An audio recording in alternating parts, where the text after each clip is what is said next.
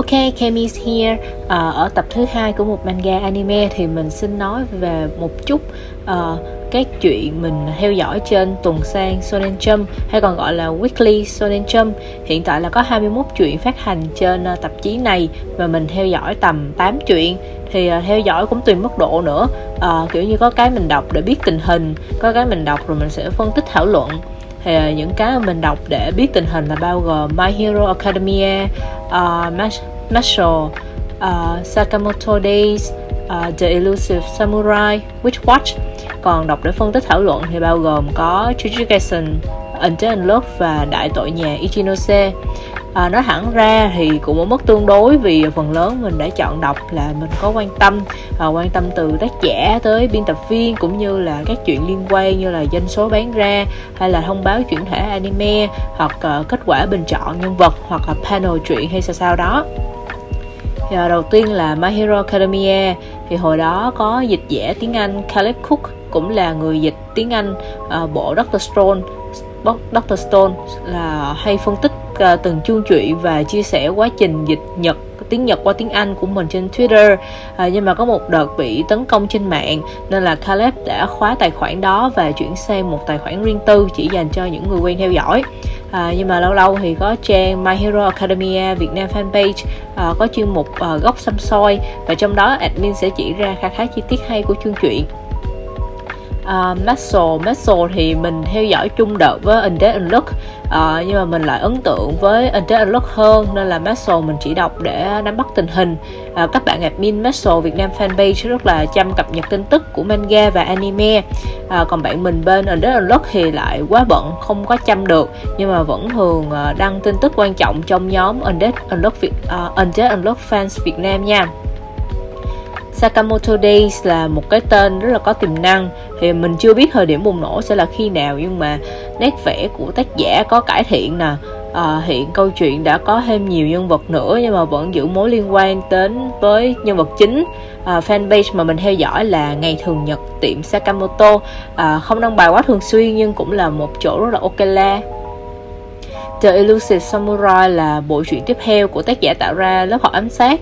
Thì đây là một cái tên rất là nổi tiếng trong giới manga anime. Thì hồi đó mình coi ờ, anime trước xong rồi mình chuyển qua đọc manga thì mình khá là sốc bởi vì nét vẽ của tác giả.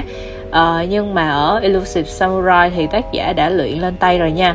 Uh, lần này chủ đề là lịch sử nên là mình theo dõi chung chung thôi. Uh, chứ nếu mà ai am hiểu lịch sử Nhật Bản thì có thể sẽ hứng thú hơn đào sâu hơn về những tiểu tiết mà tác giả đưa vào uh, Witch Watch uh, cũng là của tác giả có tiếng trong nhà Jump. Thì uh, tác phẩm nổi gần nhất mà mình biết là Skate Dance. Uh, mấy bạn mình nói là Skate Dance hài lắm thì Witch Watch cũng hài. Cỡ đó trở lên. Uh, mà tự dưng bây giờ vô cái ốc cái mới thấy là rất là nghiêm túc là rất là sợ. Uh, nét vẽ rồi tranh màu thì là siêu xinh luôn nha. Highly recommend chuyện này. Jujutsu Kaisen à, một cái tên quá là nổi bật của những năm gần đây. Ờ, à, Jurgensen thường bị chê là dài dòng rối rắm à, không tập trung về nhân vật chính à, bỏ con rồi này nọ. À, cũng có phần đúng chứ không phải không vì à, ghe ghe với mình. Bây giờ đã à, nói đùa như theo chuyện là khai triển lãnh địa là giới thiệu thêm nhiều chú thuật sư hơn bao giờ hết ở Arc Shibuya thì có thể nói là đỉnh cao của chuyện nè. À, nhưng mà không phải ốc nào cũng cứ đỉnh đỉnh thế được. Thì nếu mà ai cũng đỉnh thì đâu có ai là thật sự đỉnh đâu. À, tử diệt hồi du à, mình đọc thì vẫn thấy là ổn áp mình ngồi đọc chắc cũng phải tầm 5 phút cho mỗi chương chuyện mới ra mỗi uh, chủ nhật hoặc là thứ hai. À, sau đó là đọc phân tích chữ nghĩa binh nhật của các bạn mình quen ở bên đó. Tiếp theo là Undead Unlock thì đây là bộ truyện thuộc năm ra mắt 2020 mà mình ưng nhất và quyết sẽ theo tới cùng. À, nói sâu một tí thì đây là lấy theo concept một thế giới có các cá nhân sở hữu năng lực phủ định. Thì ví dụ như hai nhân vật chính của chúng ta là Undead và Unlock như cái tên truyện. Thì Undead là phủ định cái chết Unlock thì phủ định sự may mắn. Mỗi năng lực còn chia ra theo loại. Ví dụ như undead thì thuộc loại tự mục tiêu có nghĩa là chính bản thân người sở hữu năng lực sẽ là sẽ được bất tử. Còn unlock unlock unlock thuộc loại ngoại mục tiêu, nghĩa là người sở hữu năng lực sẽ mang lại sự xui xẻo cho người mình tiếp xúc da thịt. Thì nói chung là manga này nhận không được nhiều sự đón nhận uh, không có được nhiều sự đón nhận như người anh em Marshall mặc dù là ra cùng năm và gần số báo với nhau luôn. À, nhưng mà mình vẫn đánh giá cao Under Unlock hơn vì uh, Under Unlock có một cái hệ thống sức mạnh khá là chỉnh chu năng lực mỗi người hoạt động dựa trên sự hiểu biết của họ về nó và đối phương cũng phải suy luận ra làm sao để mà đối đầu được à, hiện là manga sẽ có anime ra mắt năm 2023 chung với Maxwell luôn. À, thông tin diễn viên lồng tiếng cũng vừa mới được tiết lộ.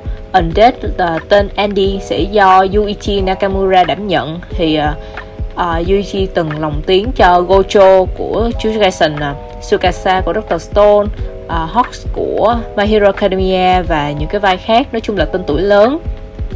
Ờ, uh, còn lớp tên Fuko thì sẽ do Moe Kahara lồng tiếng. À, chị này thì là gương mặt mới nên là chưa có nhiều vai chính nổi bật lắm. À, cái này là mình nhớ tới anh Kiku ở bên Chainsaw Man nè chuyện cuối cùng cũng là chuyện mới ra tuần vừa rồi là đại tội nhà Ichinose. Thì à, bộ này là mình rất hào hứng vì tác giả trước đó có một bộ ngắn chỉ 16 chương thôi tên là Nguyên tội của Takubi. Thì uh, kêu đỉnh thì cũng không hẳn nhưng mà để lại ấn tượng thì có nha. À, đẩy à, bộ truyện đó đã gây ra sự chú ý trên Shonen Jump Plus và cướp hào quang của quái vật số 8 một thời Kaichuno 8 à, giới thiệu sơ cái chuyện ờ, đại tội nhà Ichinose thì là như thế này. Là gia đình này có 6 người nam chính là Subasa Ichinose. Thì cả nhà bị tai nạn xe hơi ai cũng bị mất trí nhớ cả và bây giờ họ phải tập làm quen lại từ đầu. Khi mà còn trong bệnh viện dưỡng thương á, thì họ tự tạo ra những kỷ niệm giả để xây dựng mối quan hệ gia đình bình thường với nhau. Nhưng mà khi trở về nhà thì lại là một thực tế khác. À, một căn nhà bừa bộn thậm chí là ở phòng nam chính xuất hiện rất nhiều cái chữ chết viết trên tường à, và bây giờ câu chuyện sẽ lần lượt lột trần những cái tội trạng của từng thành viên trong gia đình này. Mà đại tội thì thường là bảy cái kiêu ngạo lười biếng tham ăn đố kỵ phẫn nộ tham lam dâm ô.